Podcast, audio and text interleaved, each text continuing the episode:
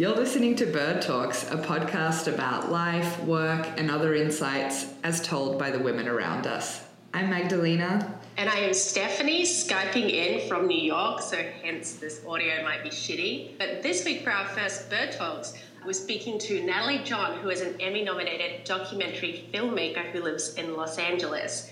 And I found this super interesting to listen to. She has some amazing insights into how to measure your success when your passion is also your work and not necessarily taking those traditional points of success and applying them to your own life. It was very liberating to listen to it. It's something I want to do for myself. Yeah, for sure. I also really like this thing she was talking about around taking inventory of the things in your life.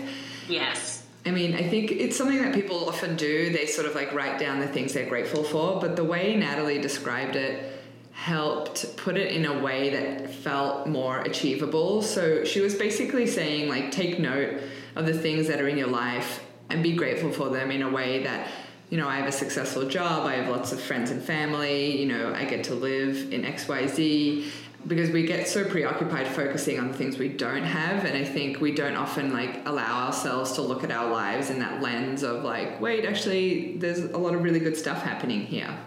And that we get different things in different ways. Yes. Not necessarily all from one person or all from one job. There's a million ways that these are giving things to our lives, and it's good to take note of that. Yes, exactly. Especially um, when you're a single woman as well. We yes. kind of put all our eggs in one basket, thinking, waiting for that partner. And, you know, they're going to fulfill us in some way. But when you're not in a relationship, you can sort of take note of the people around you and how they kind of fulfill you in the ways that you need. So, yeah, that was super interesting. So, I think with that, we'll go into the interview with Natalie.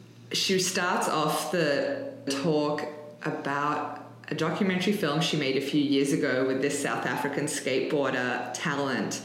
And it's a really incredible story of how she ended up living with this homeless boy from South Africa, living with him in Los Angeles, bringing him over here and creating this documentary around him and kind of setting him up for success. It's just crazy. It's a crazy story and really awesome to listen to. So, with that, here's Natalie Johns.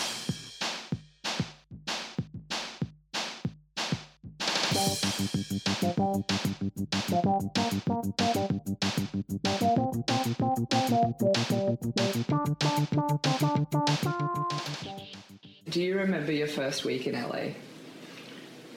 Yes. I flew to LA on Christmas Eve. I came here with my dog, Nelson, a little Boston Terrier, and Talent, who was the young kid skateboarder from South Africa. I'd just been in South Africa, shot the first five days, like backstory of a film I was starting with him, and brought him over to the States.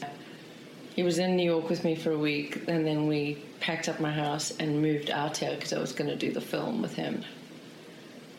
How was it being here with talent? Well, that was the craziest part of it all.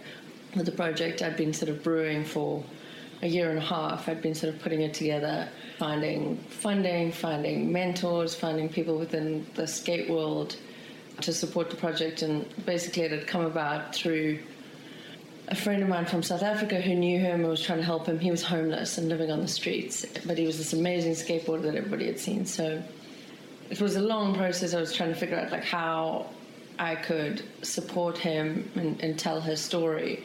I had lots of different ideas of how it would look. Like he would stay with somebody else, and I would send a team out to film with him occasionally. And mm-hmm. I realized the project needed me to be a lot closer to it. And like if we were going to do it, we'd have to do it together. So so suddenly there was two of us like hanging out, me and this 19-year-old kid from South Africa. Had a lot of different clients and projects, and I just sort of said, "That's it. I'm going to make this film and change my life and come out here." So it was kind of wild. We lived together for three years. Wait, what? oh my god! I thought this was gonna be like a, a, week later. That was it. He went back to South Africa. No, we lived. He still lives here. He's still wow. a part of my life. We sort of became best friends, brother, sister, mother, son, filmmaker, wild. subject. Was that one that really stood out to you in terms of the relationship you formed and yeah. the journey that you embarked? A lot of the stuff that I do, I go into people's lives mm. and sort of spend a little bit of time, like, but I'd never spend time with with somebody as much as I did with talent. And the film was a way for me to help him. I didn't dive into the project because I wanted to make a film. I wanted to be a part of his life and support him. And making a film about his journey was a way for me to engage with people and get people into his lives and expose him. So it stands out in terms of the most personal thing I ever did. Do you find that that level of your commitment like really led to it being so successful? Yeah, definitely anybody can have ideas. Like the power and the strength is always like the people who are able to see it through. And, and that, that's not even about being like the smartest kid in the room or the most creative in the room. It's about having the stamina because it's so hard. Was there a moment where you were like, am I doing the right thing by taking him out of his world and bringing him into this new one? I mean, I don't think there was ever a moment where I thought I was doing the wrong thing by taking him out of the world that he was in because he wanted out. It was also his choice to come. It wasn't me pulling him, kicking and screaming and saying, You've got to do this. And we sort of made this commitment to each other that we were going to do it. And so it was a long process of getting him a visa to get him out of South Africa because he had no documentation, because yeah. he was a kid on the streets with no parents. Hmm. There's nobody to get consent. The point of it was he, he really wanted to do it. And he's had times where he's like, maybe I don't belong here, maybe I don't fit in is it you creating a story or you come across somebody that inspires you or somebody tells you like your friend told you about talent? I think the discipline in anything like you think about it in design right? In, in any sort of creative art form at all it's, it's a form of expression. There's a theme there's something there's an idea that you're trying to get across right? And so you as a creative person like always have that kind of in your heart as your sort of your true north. But for me what I find in the sort of documentary process is it's as much about me having that idea and that vision and that clarity of vision as it is about me being open and listening, being willing to learn and not being the person who knows it all. And there's a lot of humility that comes into play. I'll go in with a vision, but I, to me, it's like what's speaking back. Am I also open to listen? Am I open to listening to the people around me who are also contributing to the idea? Like you have an idea for a story, and that's great, but it's just never going to go exactly that yeah. way, you know, because there's just too many outside forces. And I think if you get too locked into that, it's a problem. And there's like a beautiful point always when you're making a film. Like I think in the shooting process, where suddenly it starts to to speak back to you. You know, you go in and you're just getting to know your subject to start, and there's this kind of like opening up, building of trust that happens, and you know, and then looking around and looking for more inspiration, looking for more ideas. And then there's a moment where you get the call and something's happened and somebody knows like this is important for you mm. to capture and you capture it and it's something you never expected to mm. happen and it sort of comes into play and then it starts to like breathe its own life. And so it's almost like you sort of go, you create the space and then you just like hold the space for mm-hmm. it to mm-hmm. sort of speak back to you. Throughout that process, are you still crafting a story, or are you now just at a point of gathering and then at the end you sort of see what that story is? I still have an idea of like, you know, what's important. So, like for me with talent, it starts for me with a question, right, that I'm trying to answer. And the question for me when I first met him was like, how do you do this? How do you go from living on the streets to being independent? Mm. The ideas were kind of coming around as an answer to that question like what are the things you need? What are the things you need to be independent? It was all those things that i just didn't have answers to and so the ideas were like just one piece at a time figuring that stuff out. On the next film that i'm making which is about the criminal justice system you know it was, it was actually about mass incarceration. The theme behind that is like you know this what is the human cost of this? And like what does the overuse of incarceration really look like in people's lives? How does it affect them? Do we really understand? Can we deconstruct our ideas of who mm-hmm. a criminal is and what they're going through and what it, what lands you in these spaces and how you get out? Mm-hmm. there's these sort of consistent themes like how did you get here? How are you getting out? Where are you going? How do you get from A to B? How do you change? Mm-hmm. How do you change something? It sounds like just an ongoing therapy session. it sounds incredible. Do you think it's changed your relationships, personal relationships? Yeah. I mean, I think there's a few things that it's changed. One, because it's been so hard. Like, I had to figure out how to be a better person. Because, like, the stress of it and the, like, emotional stuff, it's hard to deal with. And so you actually have to figure out a way. You have to find a toolkit that will help you sort of manage that stuff. And maybe maybe I needed to find it anyway. Maybe it would have been a kind of journey, even if I wasn't doing this work, because like life just gets tougher and tougher. Yeah. You know, what's that about? yeah, right. it doesn't get easier. It doesn't get easier, right? Some things get easier, mm. some things don't. But you're also always trying to do something bigger and better and greater. You know, you're always pushing the boundaries of like what you think you can do.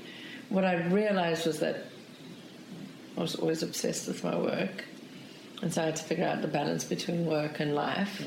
And actually, in the process of making the talent film, I really started to do that mm. because it was so such an extreme version of the work. It was so all consuming, and even when I didn't have a camera or whatever, like he was in my life, and so I really you had to think about how much time you were spending on something and how much time you were focusing on somebody else or something else versus checking in with yourself and making sure you were good, you had what you need, mm-hmm. you were mm-hmm. sleeping and eating, or having some fun and just not completely sacrificing everything uh, for the work.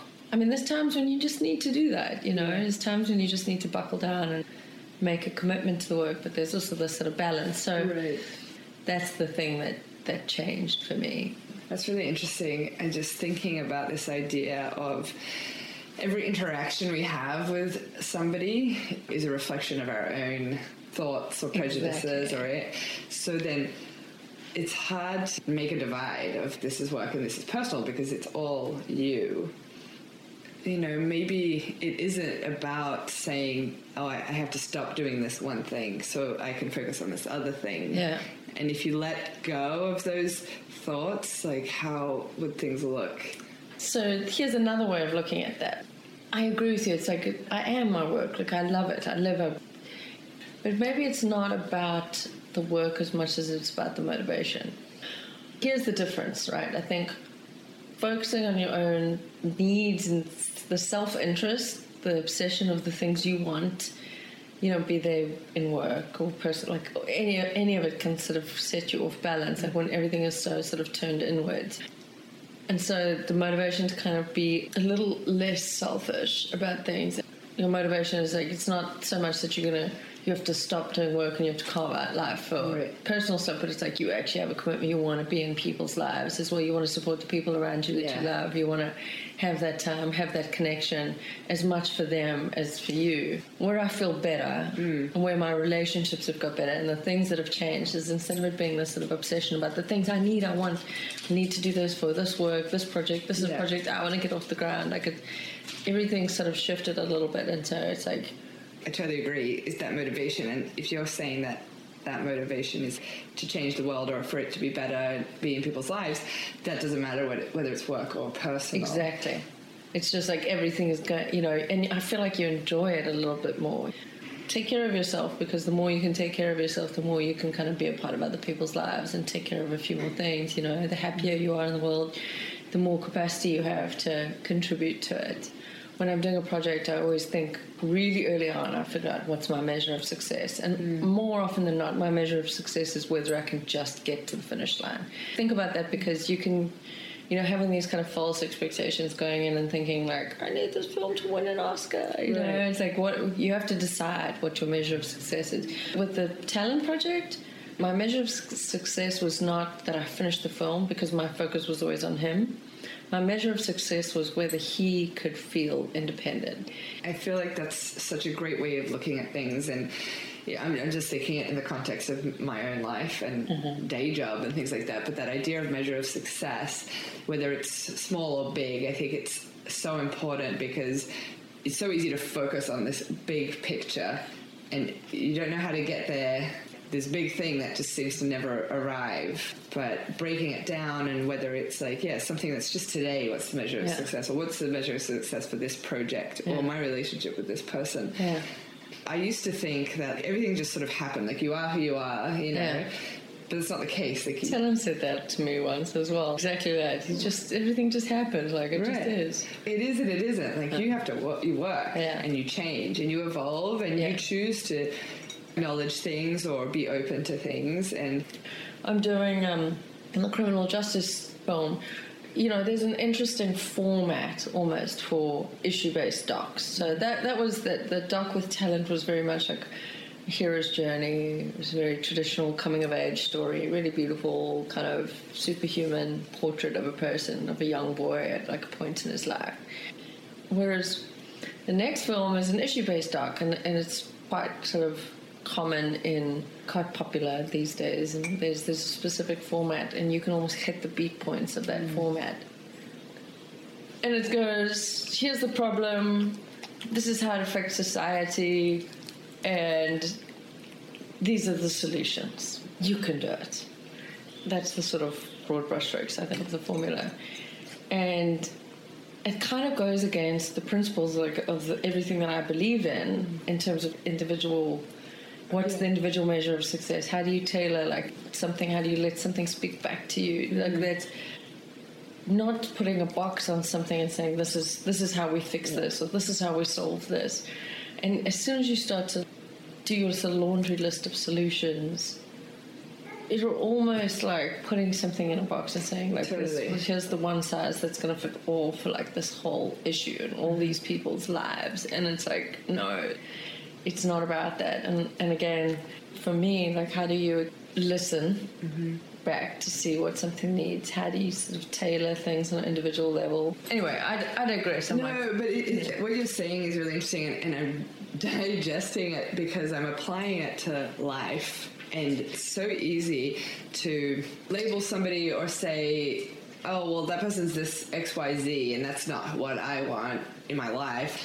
But by doing that, it's just it's just closing a door, and you keep closing these doors as you go through. Hmm. And I'm just wondering, is it possible be open, Yeah. but in a way that doesn't change your own values or anything like that. Yeah. Isn't our growth about really understanding the complexities of us ourselves and then having that same understanding for other people? Our likes and dislikes and passions and the things that trigger us through this combination of life experience, like to understand the complexities of ourselves. Mm-hmm. I think that there is a way to to do what you're saying, to be open to people and to be accepting and to be understanding. And it's humility, you know, mm-hmm. it comes with humility. It's like you don't know what's best. I can't deconstruct every single thing that I'm thinking. How would I move forward? I'd be so bogged down with just open questions. Yeah, maybe. Or would you just be open to more information? People talk about empathy as being one of the most powerful tools in moving people around an issue. So obviously, I'm doing human interest stories. I'm taking you into the lived experience of people to try to and sharing people's life stories in the way that you are to, you know, to um, generate empathy and understanding, and maybe open people's minds, maybe make people question their perspective. But empathy is alone is not enough. Understanding all sides to the discussion and having the discussion being open and sort of being open to criticism and, and open to sort of deconstructing your ideas of what you believe.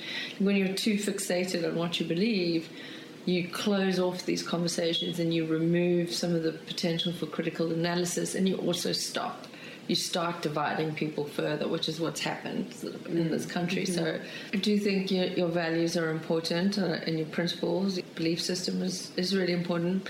But I think being open to like learning about other people's viewpoints and seeing how that reflects to you know in relation to what you and also being okay if it's different mm. Not needing somebody whose ideas are different to yours to be yours mm-hmm. i think that's what some of the, the biggest challenges are when you know i'm right this is the way the world should be. I wish it was different in the world. I wish we didn't need to struggle to grow and to become better human beings, but we mm-hmm. do. comes back to what we were saying earlier around life. It doesn't get easier. It gets harder. It gets harder. And so, like, the thing that I'm thinking about these days how can I get stronger? How can I get fitter? How can I get stronger in, in mental attitude? How can I let go of things easier? You can't change the world. The only thing you can change is your mind. And that can be the most positive influence that you can have. The experience that's come with these big projects and being in these people's lives and the challenges of them and the reflectiveness that's sort of come about as a result of going kind of through the fire with these things.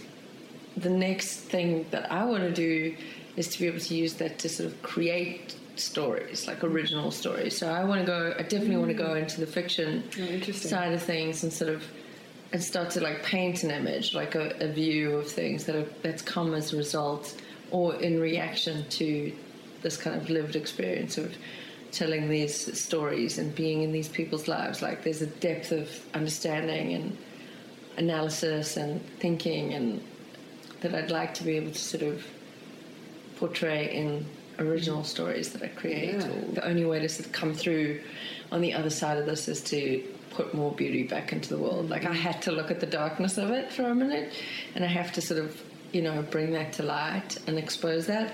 But like to balance it out, the next wave has got to be to put more beauty back into the world. And I think that's super important. I was actually talking to somebody about it the other day where.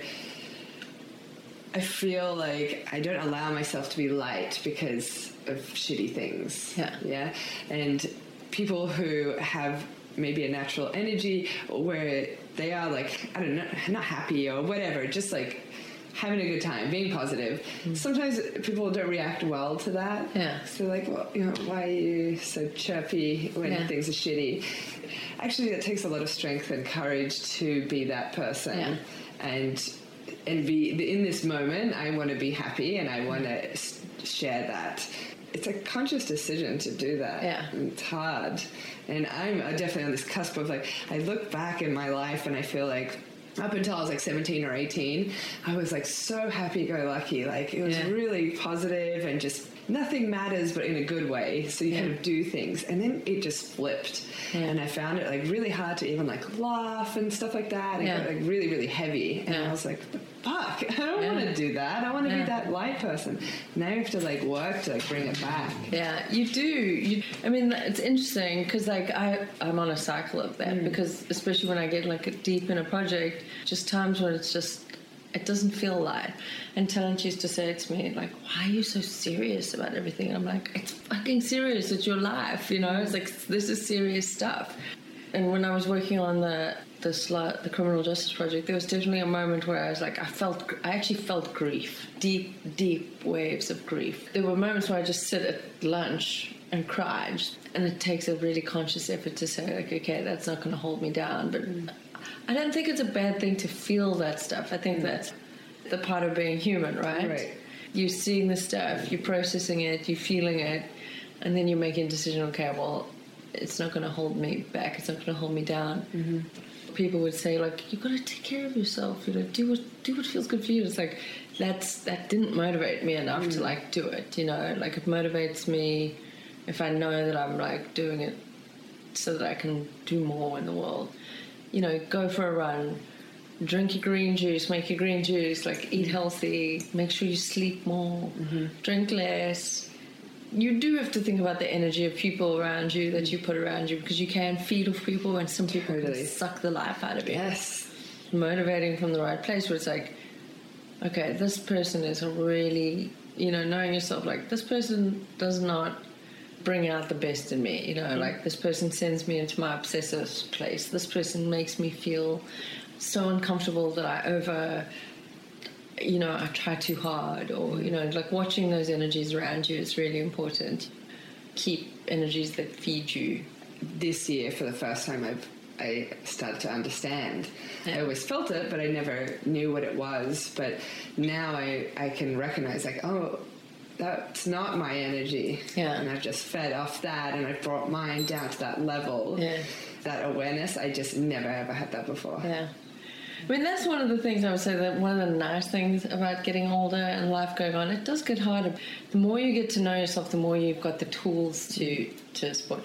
I mean, I have a really nice spiritual Buddhist practice mm-hmm. that's really, really wonderful. Like, I've got a book. I'll give you the book. It's, yeah, it's really great. Um, it's called Change of Heart, and it's a female lama who wrote mm. it. She wrote from the teachings of a, an old Tibetan monk who's long passed. Um, his name is Chagdud Tulku Rinpoche. He was he was a badass, and he basically took the sort of some of the the training of the Bodhisattva, peace training of the Bodhisattva, and he sort of adapted it for Westerners, and mm-hmm. so it's question and answer, and that's very sort of deep mm-hmm. thinking. And so it came into my life about four years ago, like yeah. coinciding with like a tough time. Those tough times that allow for this growth and yeah. those are where you get the biggest leaps and bounds yeah. and I, I, just went through a, a, relationship like seven months which ended not long ago and it was the biggest leap of growth personally that I've mm. had in years and it brought in like meditation this awareness and it's great, but I feel like I'm in a place now where I have all these new things that I'm like, okay, trying to like get a handle of, yeah. on them. But yeah, grateful for that experience because yeah. I wouldn't be here otherwise. I feel like relationships like really start to take a hit on you, like no matter how long they are. Mm-hmm. You know, as you're getting as you're getting older, it becomes harder and harder to be open and to go through them and to find your way into them. Mm-hmm. You know, totally. I found that I was finding it really difficult to actually just even get into relationships. Sort of in, into my late thirties was just like, man, maybe yeah. this, maybe I'm done with this stuff. But the thing that I would say is, like, I turned forty last year. Mm-hmm. I feel better than I've ever felt, mm-hmm. like because I was scared in the sort of lead up to turning forty. But I turned forty and I was like, huh, I don't actually. I spent quite a bit of time around they're sort of looking at my life and looking at what I've done and what I what I liked and feeling a lot of gratitude and, mm-hmm. and kind of being pretty okay with everything, you know, and just being like, huh, it's not so bad. It's all good. And actually, why, why do I give such a fuck about this? Yes. And I've started to feel less like I needed something mm-hmm. and more like I was okay with what I had. There's a lot less desire for like gra- grasping at things. There's a focus of meeting people and you know trying to get back out into into mm. the world again from a dating perspective and I'm in a new relationship mm. now but um, it's still like being okay with with who I am what I am yeah. what I've got like kind of finding a place of sort of acceptance of that because I think then everything else can sort of come and join when you focus on what you don't have or what you're not. Mm-hmm. And, um, you, and, you, can't force that. Mm-hmm. Everybody says that, like, you need to be happy with yourself. And you know for me it's like i can say oh i feel alone. I've traveled a lot. I've been single for a really long time. I don't really have any family here. So i always come back to this idea of like i'm so alone. I'm always alone. Yeah. and they're like yeah but you need to like find that fulfillment within yourself. There's that awareness but then uh, there's a fear of oh, i need to get to that point because when I'm there, then I can open up, but I can't. So I got a really good piece of advice to you that I oh, wish please. somebody had told me when I was your age because I suffered a lot from aloneness and I don't anymore, and I haven't for a long time. Um, like everything you think you're missing in your life, you're not because we just naturally are putting other things to fill. So you think you're missing a partner, but if you really take stock, if you take inventory of all the things like what does a partner bring to you, what do they, what needs they fulfill. When that partner is not in your life, you're getting that from three or four or five other people, mm. and so you have it. You have everything you need, and I think that's the thing that I. If you take mm. more inventory and more stock is a combination of like what do you really want knowing what you really want what you really value what you really care about knowing that that's like self knowledge and mm-hmm. understanding and reflection and then taking stock with what's there it's mm. seeing what's there and not what's not there when you right. focus on what's not there you're not seeing what's there and i think it took me so long to realize and i wish somebody had said it to me sooner because i what I found was I was filling in those gaps. Mm-hmm. You know, maybe maybe feeling alone made me go out and do certain things, mm-hmm. and maybe I was filling in those gaps. But really, like the most effective tool for getting that feeling out was to really look around and see what I had. Because when I really looked up and saw what I had, you know, the ability to take care of myself and keep a roof over my head, mm. you know, and have always done that, the ability to travel the world and be independent. Friends was also connection to family or people or my creativity, which was, you know, people mm. that pe- people respect my creativity and, and want me to contribute. I don't know. The more I looked around and I really took stock, I took inventory when I turned 40 because I was so mm. scared. The one way I could have gone was, oh God, I've spent my whole life working on my career. I haven't had, I don't have a husband or wife or kids. Mm. And I'm alone, I'm 40, and what's going to happen to me now, you know? And have I been successful enough? I've like worked so hard in my career. Like, should I be further on in my mm. career? Should I should I be more accomplished? That's one way of looking at it. But instead, I was able to like look at it and be surrounded by a lot of amazing friends who loved me. Mm. To have a roof over my head, to have another project sort of coming through the works that was almost done. That again, I was able to finish. You know, mm. which is really an important thing for me. That's amazing. I don't really get the sort of love yourself mm. stuff. I try, but I don't get that as much as I get like starting to know what the things are that I value, mm-hmm. take stock and look at like what I've actually done. That's the stuff I wish somebody had told me or sat me down. Or like I wish I had understood that earlier because I don't think we need to feel as alone as we do.